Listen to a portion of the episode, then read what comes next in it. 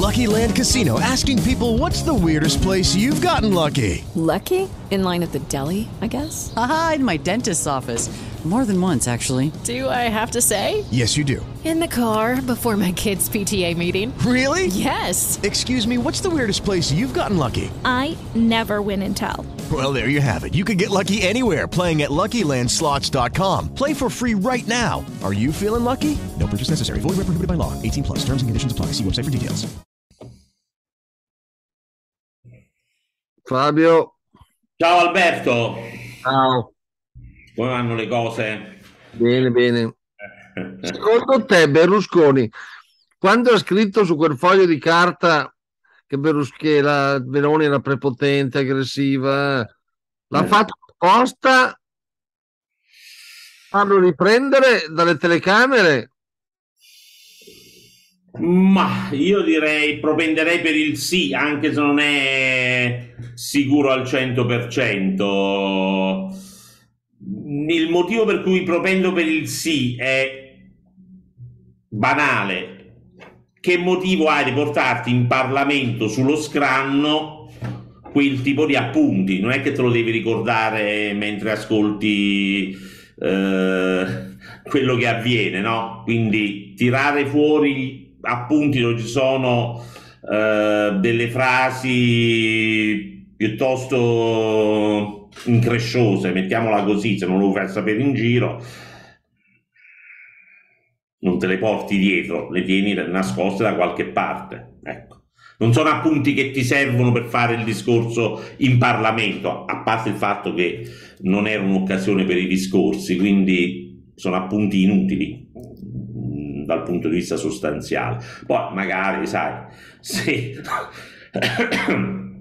se non ha troppa lucidità, magari si scorda eh, dove mette le, le carte importanti e quindi le tira fuori nei momenti meno opportuni. Però ecco, direi che mh, voleva mandare un po' il messaggio, ecco, senza mh, eh, dirlo esplicitamente. Mm.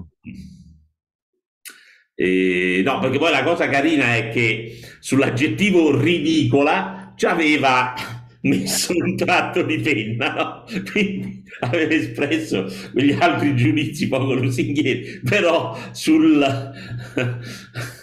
sull'epiteto ridicola aveva cambiato idea, che pure sembra così un po' strano, insomma, una, una, una vicenda alquanto, alquanto grottesca. Comunque, il punto, secondo me, Alberto, al di là del, del fatto voluto o meno, è che Berlusconi è tornato il caimano, eh?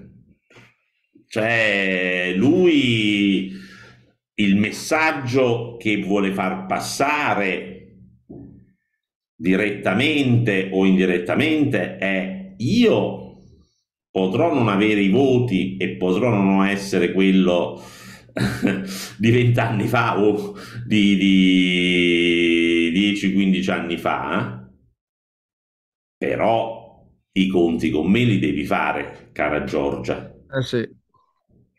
E se tu guardi la sequenza degli ultimi giorni, gli screzi, il foglietto con gli appunti in Parlamento, poi la riconciliazione dopo un weekend di trattative, di pontieri, di scerpa, di diploma- diplomazie romane al lavoro c'è la grande kermesse, la grande riconciliazione a via della scrofa, detta anche il patto della scrofa, e il giorno dopo Berlusconi che fa?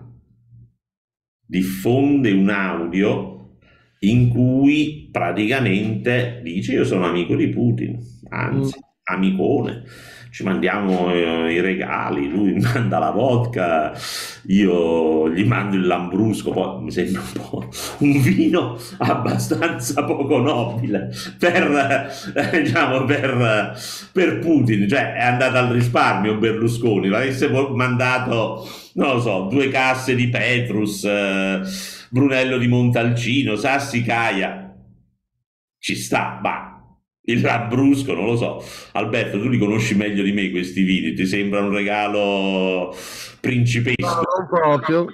Eh, appunto, mi sembra più un vino, non dico da bettola, ma insomma non, non siamo ai vertici della produzione italiana, quindi ha fatto pure un po' la figura del taccagno. E, ehm, ribadendo l'amicizia con Putin, ha tirato un colpo tra capo e collo a Meloni che ancora nemmeno fa il governo si professa atlantista, si sbraccia a dire che l'Ucraina va aiutata, eh, che mai e poi mai con Putin. E che succede? Che arriva il Caimano e dice questo governo ci sono pure io, io sono amicone di Putin, io non lo tradirò mai. Non posso parlare, non posso dire in pubblico quello che penso sulla guerra, a parte il fatto che l'ha già detto, quindi non è vero neanche, ha detto che Putin voleva così mettere un po' di persone per bene al governo a Kiev, no? Eh, po' di massacratori, qualche torturatore, il macellaio della Siria, insomma tutti personaggi di alto valore morale e di nota eh, e di cui le opere di carità sono note. E eh, ribadendo questa amicizia, eh, praticamente ha detto in questo governo, in questo governo non ci saranno ehm, eh, solo atlantisti, ci sarò pure io. E io non ho alcuna intenzione di stare al guinzaglio di Meloni. Che, capito, andava a stuzzicare, a versare sale proprio sul punto più delicato, cioè sul punto che tutti i nemici di questa coalizione che noi non a caso avevamo chiamato la coalizione Cremlino destra. Insomma, su quei punti è andato a ribadire che tutto lo sforzo fatto da Meloni per presentarsi, ehm, eh, assecondare i desiderata della Nato, dei partner europei, eh, tutta quest'opera di ripulitura, tutto questo lavoro per eh, spazzar via i legami di Salvini con Putin, anni di convegni con la Fondazione Eurasia di Dugin e compagnia bella, ecco, tutta quest'opera è andata in frantumi con un, video, con un audio di, di pochi minuti. E il discorso di Fontana,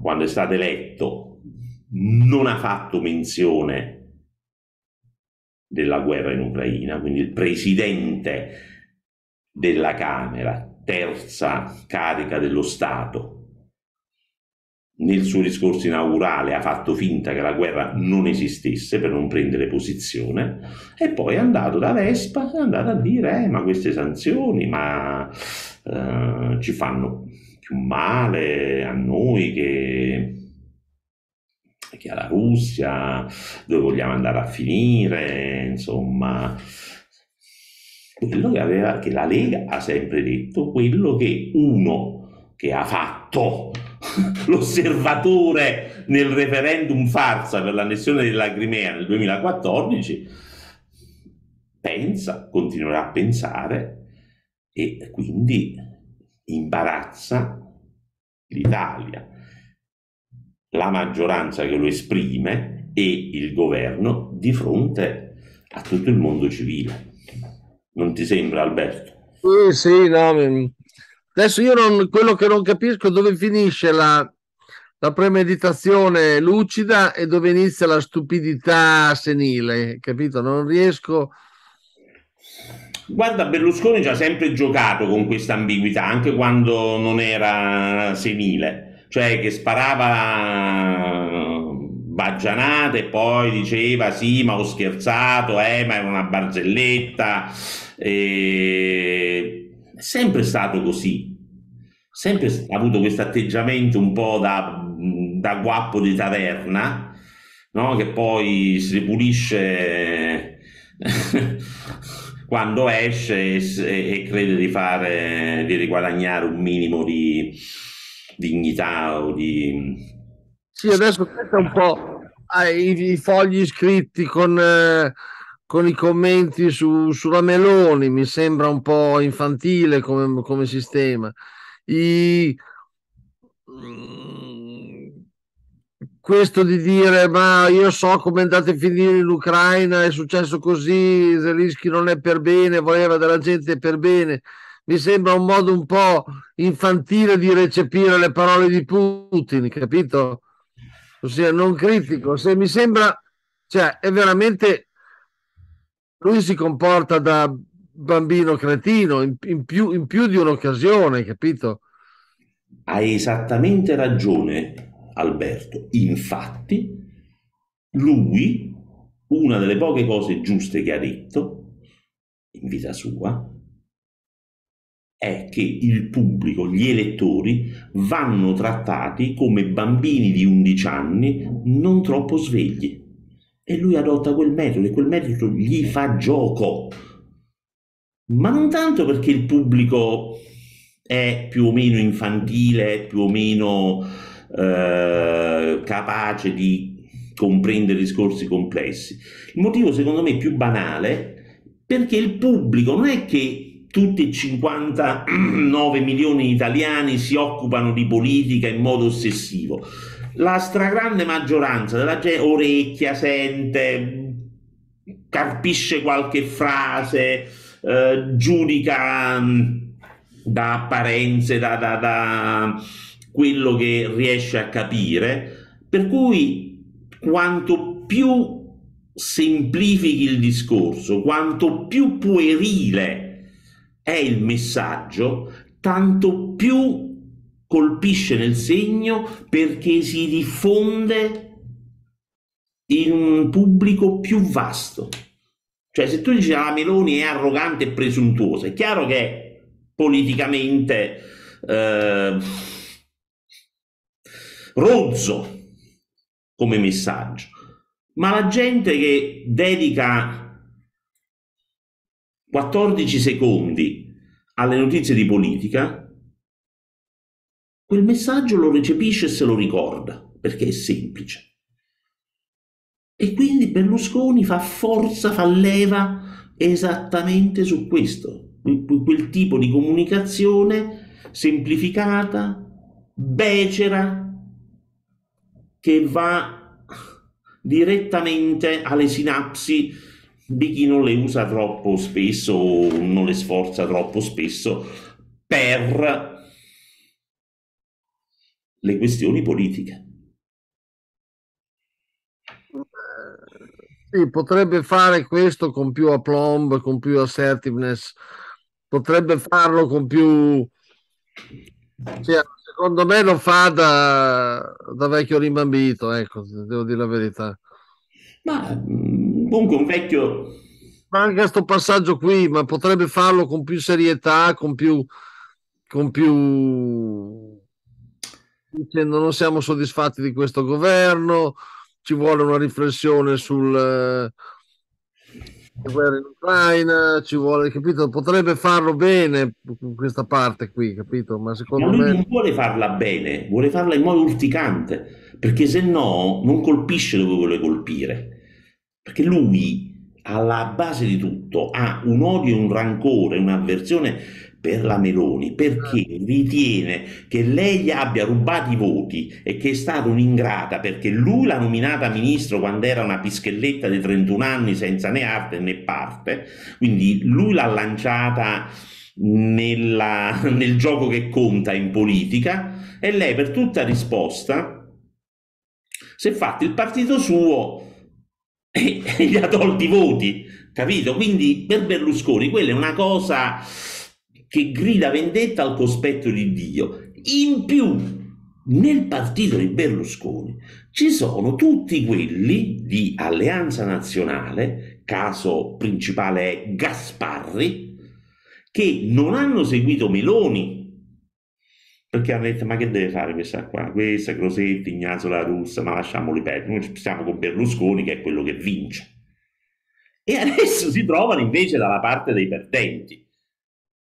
Capito? Quindi gli brucia ancora di più perché ah, sono saltati dal cavallo che oggi è vincente a quello che è perdente, che in futuro sicuramente non vincerà più, non fosse altro che per una questione di età, cioè anche Berlusconi ringiovanisce. Quindi c'è tutta una parte di Forza Italia che è pervasa da un rancore sordo, inestinguibile, bruciante nei confronti di Meloni. Ecco perché già prima delle elezioni noi avevamo vaticinato che questo governo, ammesso che nasceva, sarebbe nato con un parto mefistofelico. Mm. E comunque Meloni, siccome eh, ogni politico ha l'ambizione di fare il presidente del Consiglio, lei questa ambizione ce l'ha più sfrenata di altri, secondo me, perché è una rivalsa sociale insomma, di donna, di, di, di, ragazza che ha avuto un'adolescenza difficile, eccetera, eccetera. Quindi questo eh, ruolo, questo incarico di primo ministro corona tutta una serie di sacrifici, di percorsi che sono stati anche abbastanza difficili per lei, e quindi, ma Berlusconi sa che Meloni quindi sarà costretta ad accettare i voti di Forza Italia e lui e Salvini cercheranno di riprendersi quei voti rendendole la vita impossibile, umiliandola, eh, non facendogliene passare una, eh, imbarazzandola come ha fatto Berlusconi con quell'audio, di fronte a quelli che contano, cioè ai Biden, agli Scholz, ai Macron, con cui lei cerca di accreditarsi come leader di un paese eh, affidabile, capito? Proprio lì la andranno a colpire. Quindi questa roba qui durerà poco e male. Poi. Pensa anche alla cattiveria di, di dire che l'uomo della Meloni lavora per Mediaset, capito? Questa è un'altra cattiveria infinita, sì, non, non, so se l'hai, l'hai presente. Sì, no, no, anche quella è proprio, capito, uno schiaffo in faccia per dire tu che conti, io ti do da mangiare. Cioè, anche quello è un messaggio che per chi non si interessa di politica ha una valenza dirompente. Capito? Dice, ma questi qua sputano nel piatto in cui hanno mangiato. Mm. Andiamo proprio al nocciolo della questione. L'altra cosa è aver portato la lista dei ministri, no, essersi presentato in pubblico la lista dei ministri in cui il Ministero della Giustizia, che è quello che a Berlusconi ovviamente interessa per i processi e per tutte le, le storie che ben conosciamo, era affidato alla Casellati, che è una sua fedelissima, mentre Meloni aveva già detto no, il ministro della giustizia del mio governo è Carlo Nordio, magistrato, insomma persona eh, con idee dal mio punto di vista molto condivisibili, invece non ha detto no, no, sulla giustizia io non mollo, anzi secondo me tutta questa...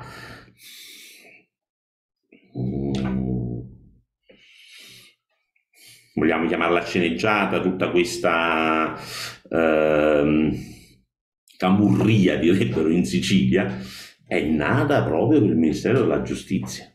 With the Lucky Land slots, you can get lucky just about anywhere. This is your captain speaking. Uh, we've got clear runway and the weather's fine, but we're just going to circle up here a while and uh, get lucky. No, no, nothing like that. It's just these cash prizes add up quick. So I suggest you sit back, keep your tray table upright, and start getting lucky. Play for free at LuckyLandSlots.com. Are you feeling lucky? No purchase necessary. Void where prohibited by law. 18 plus terms and conditions apply. See website for details. Oltre alla faccenda della Ronzulli, ma quello è una questione di, diciamo, di fedeltà personale che doveva essere ricompensata. Lì c'è un interesse personale più diretto, più immediato e, e, e sicuramente più cogente, che è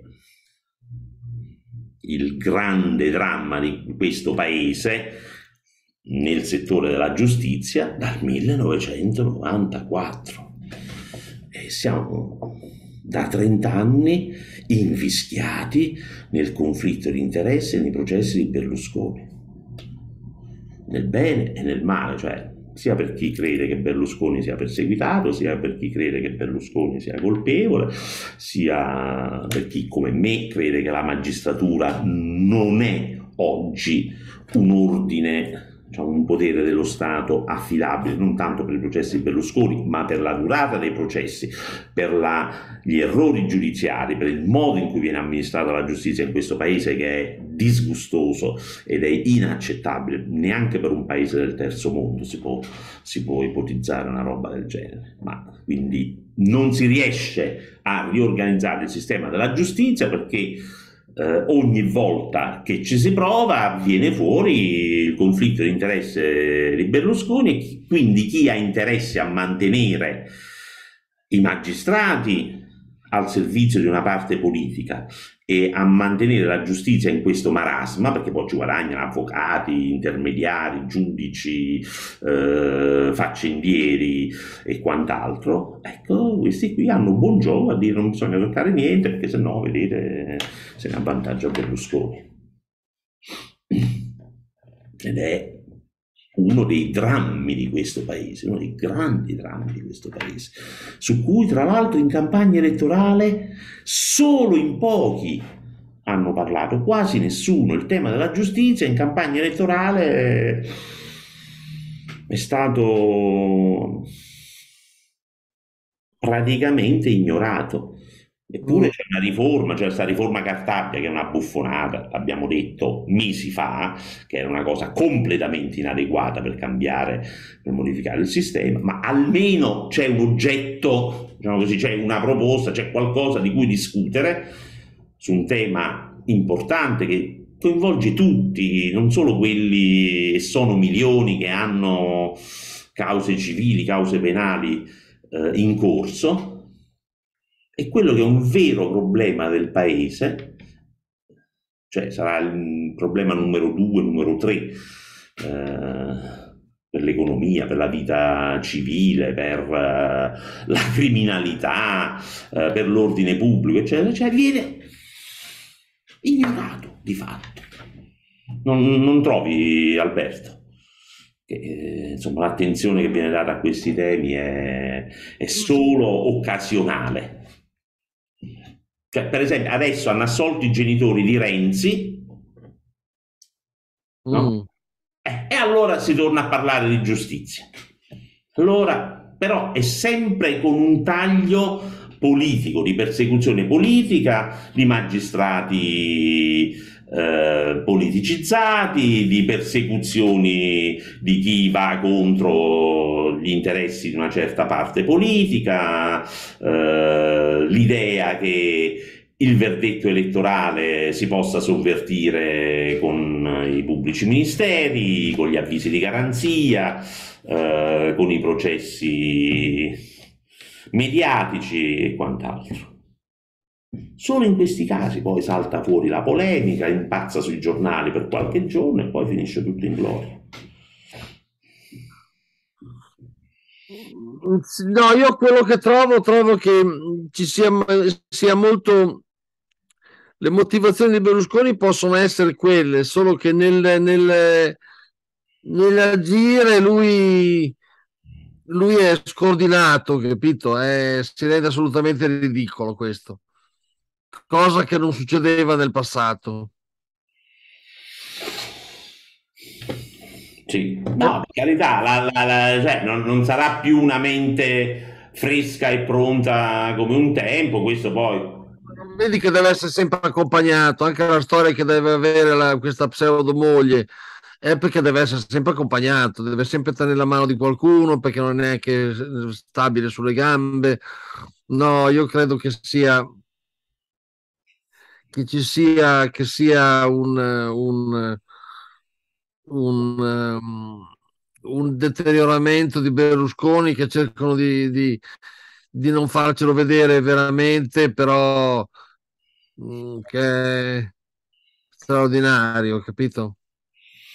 Sì, mm, però tutto sommato è efficace, eh? cioè nel, nel suo senile, la sua senile rozzezza, poi alla fine il siluro colpisce sotto la linea di galleggiamento. Eh? Certo, certo. Però si rende ridicolo, capito? Non era così lui una volta. Sai, lui ha, ha anche un altro argomento, che Meloni e Salvini li hanno creati le sue televisioni. La gente non se lo ricorda, o eh. magari non lo fa, non ci fa caso, ma da Del Debbio, Porro, Giordano, tutta questa gente qua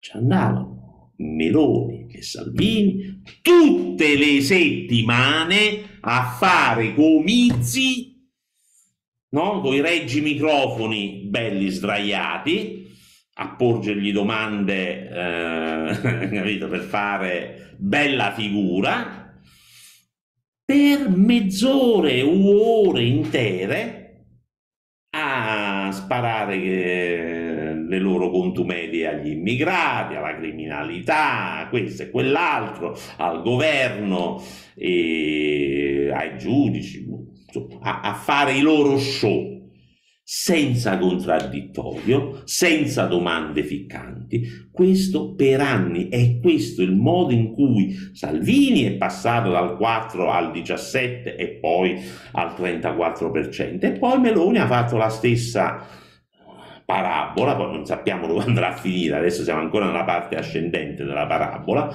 e comunque lo spazio mediatico che hanno avuto i suoi due alleati è stato ciò che ha fatto le loro fortune politiche. Berlusconi pensava di servirsi, no? di alimentare, di far raccogliere voti agli alleati in modo che rimanendo leader della coalizione, perché comunque Forza Italia aveva il 20, 22%, 25%, quello che fosse, gli altri non sarebbero mai arrivati a quei livelli, quindi tutti i voti che incanalava verso la Lega o Fratelli d'Italia poi alla fine avrebbero fatto il suo gioco, questo era lo schema prima del 2018, poi quando si è accorto che il gioco gli è sfuggito di mano e Salvini gli ha tolto la leadership della, del centrodestra, si è svegliato, ha cercato di, di bloccare queste trasmissioni, i figli e confalonieri gliele hanno fatte rimettere perché sai, a tenere i dementi in tv si fa share. E poi,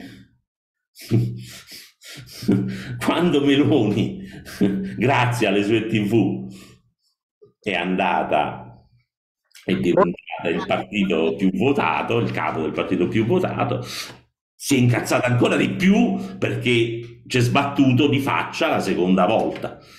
Cioè, morale, noi andiamo, iniziamo un periodo con un, un governo tra i più deboli che ci sia. Eh, Iniziamo un periodo economico-sociale drammatico con uno dei governi più deboli e più frammentati che esista. esatto. Spacciata, spacciato però questo governo agli elettori come un governo sostenuto da maggioranza coesa, pronta a prendere decisioni importanti, pronte a far vedere a quei tecnici non eletti come la politica sa risolvere i problemi e mo vedremo come questa politica saprà risolvere i problemi. cioè, non hanno manco iniziato, già si scornano. Voglio vedere come saranno in grado quando arriveranno i problemi, quando bisognerà fare la legge finanziaria e bisognerà togliere i soldi a chi è abituato a vivere alle spalle degli altri. Voglio proprio vedere che succede quando non si potrà fare quota 100, la flat tax, eccetera, eccetera. E comunque, Alberto, al di là delle mattane di Berlusconi, ti faccio notare che la cosa di cui Meloni ha parlato per quel che riguarda i futuri indirizzi di politica economica, che cos'è? L'opzione uomo, cioè le pensioni. Come caricare l'INPS di nuove esposizioni, di nuove spese. Cioè, ma è quello ciò di cui ha bisogno l'Italia? Ti rendi conto che pure tutte le, le, le... No, non ho capito cosa vuoi dire qui. Voglio dire che la Meloni adesso in questi giorni in cui dice che è chiusa a preparare la squadra per fare il governo migliore dell'universo e delle zone limitrofe, no? con personaggi di straordinaria caratura, eccetera, eccetera, eh, una sola proposta ha tirato fuori, ha esplicitato, quella di opzione uomo. Non so se, se, se in America, do you know what opzione uomo, option man mean? Cioè, come, eh, capito, mandare in pensione la gente prima. Sì, Vero. però, Eh? pagandola di meno. pagandole di meno, poi bisogna vedere quanto di meno le paghi, e, eh, perché sai, pagandole di meno, ma è quello il problema principale dell'Italia? Come mandare la gente in pensione prima? Dimmi tu. Però questa uscita ti dà la nozione di quali sono le priorità. Capito? Non è la concorrenza, non è mettere il sistema produttivo italiano in condizioni di competere, non è la ricerca, non è l'innovazione. La priorità è mandare la gente in pensione prima.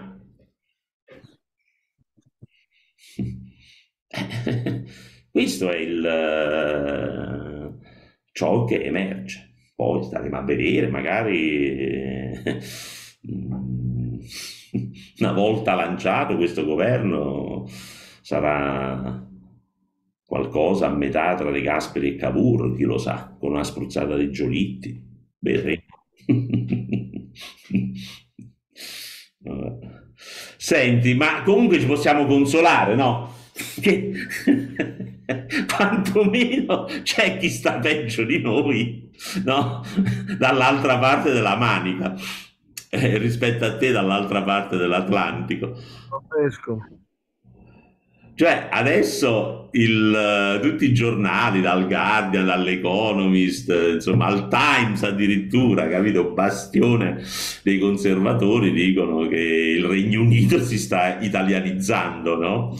Eh, la povera Truss, Truss si è dimessa, insomma, qualche ora fa, dopo, una quarantina di giorni, eh, e dopo un disastro che è stato veramente imbarazzante, ma epocale, una cosa del genere non si era mai vista, ma adesso prima hanno cominciato a paragonare il Regno Unito all'Italia e non con un intento benevolo. Oggi il Times l'ha paragonata alla Grecia, cioè è il Regno Unito è la prossima Grecia. È una grande lezione per Meloni questa anche. Ossia, se i mercati finanziari non hanno perdonato l'Inghilterra, Eh. Ha provato la Truss ha provato a fare una, una, una manovra finanziaria ante litteram ed è stata drammaticamente picchiata dai mercati finanziari, cosa che trattandosi dell'Inghilterra che ha un deficit abbastanza contenuto non avrebbe dovuto succedere. Vuol dire che nessuno è esente dal, dal, dalla tagliola dei mercati finanziari, quindi vuol dire che l'Italia a maggior ragione deve stare attentissima, non si può permettere uscite strane. E questo è un monito che, che deve essere arrivato alla Meloni loud and clear.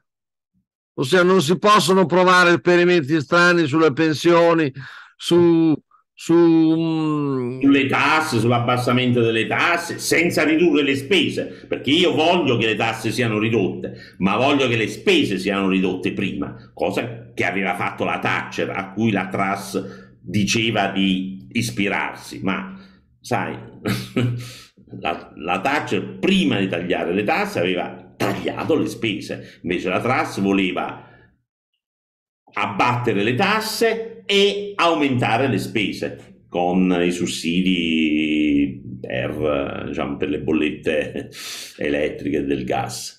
E quindi l'altra lezione è che se hai moneta propria, no? moneta sovrana, come dicono i cretini, quella moneta non ti salva dalla bancarotta perché i debiti li devi ripagare indipendentemente dalla moneta. Quindi i borghi, i bagnai, tutti gli imbecilli che seguono queste eh, panzane dovrebbero far tesoro di quell'esperienza e il Regno Unito con un mercato finanziario di caratura mondiale come Londra in poche ore, capito Borghi e Bagnai, in poche ore stava fallendo. Non in mesi, anni o settimane, in poche ore, perché stavano andando a gambe all'aria i fondi pensione. Capito? Cioè la gente, quelli i vecchi, non avrebbero avuto di che mangiare. Altro che moneta sovrana, bestie. E quindi c'è su questa faccenda della, della Truss c'è anche un altro angolo che è interessante perché dicono ah i mercati i mercati vogliono il neoliberismo vogliono che i mercati questa volta hanno reagito negativamente all'abbassamento delle cosiddette tasse per i ricchi, cioè all'abbassamento dell'aliquota marginale più alta da 45 a 40%. Quindi i mercati non è che sono liberisti, eh, troschisti, eh, animalisti o, o, o, o eh, voodoo. I mercati guardano alla realtà, guardano ai fatti.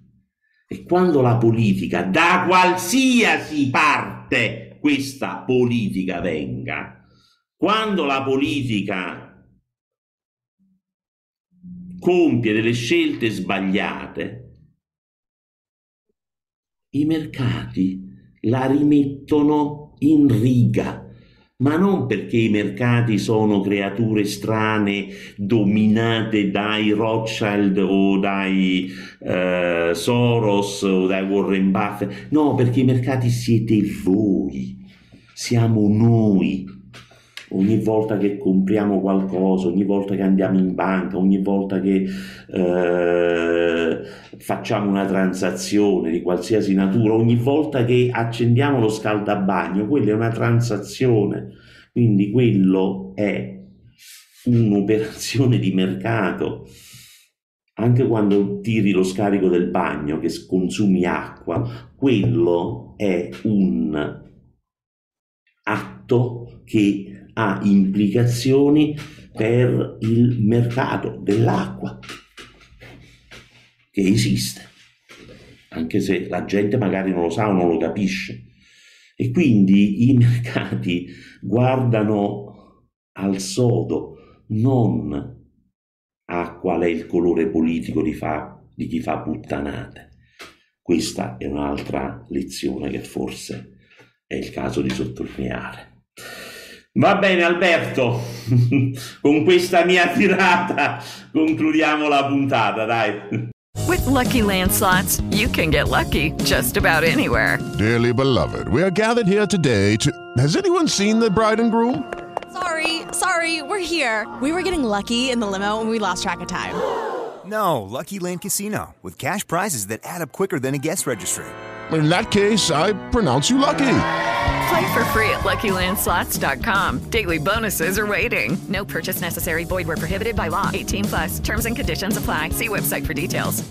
This is where projects come to life. Our showrooms are designed to inspire with the latest products from top brands, curated in an inviting, hands-on environment, and a team of industry experts to support your project. We'll be there to make sure everything goes as planned, from product selection to delivery coordination. At Ferguson Bath, Kitchen, and Lighting Gallery, your project is our priority. See the latest designs from your favorite brands, including Brizo, at your local Ferguson showroom